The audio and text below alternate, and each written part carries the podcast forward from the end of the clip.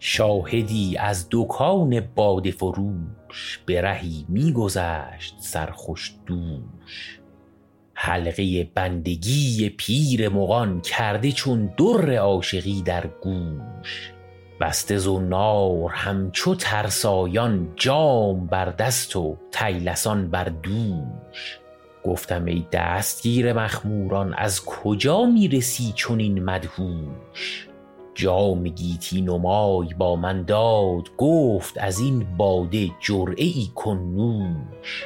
گفتم این باده از پیاله کیست؟ لب به دندان گزید و گفت خموش. گر تو خواهی که تا شوی محرم در خرابات راز را میپوش. تا که از پیر دیر پرسیدم که ز سودای کیست این همه جوش؟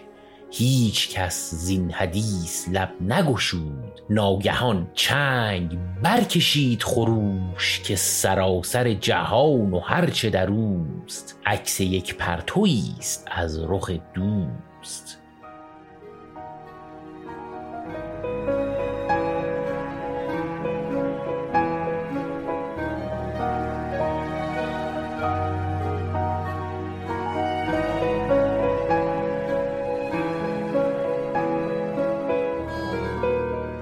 سلام، من حامدم و شما دارید به شعرکست گوش میدید.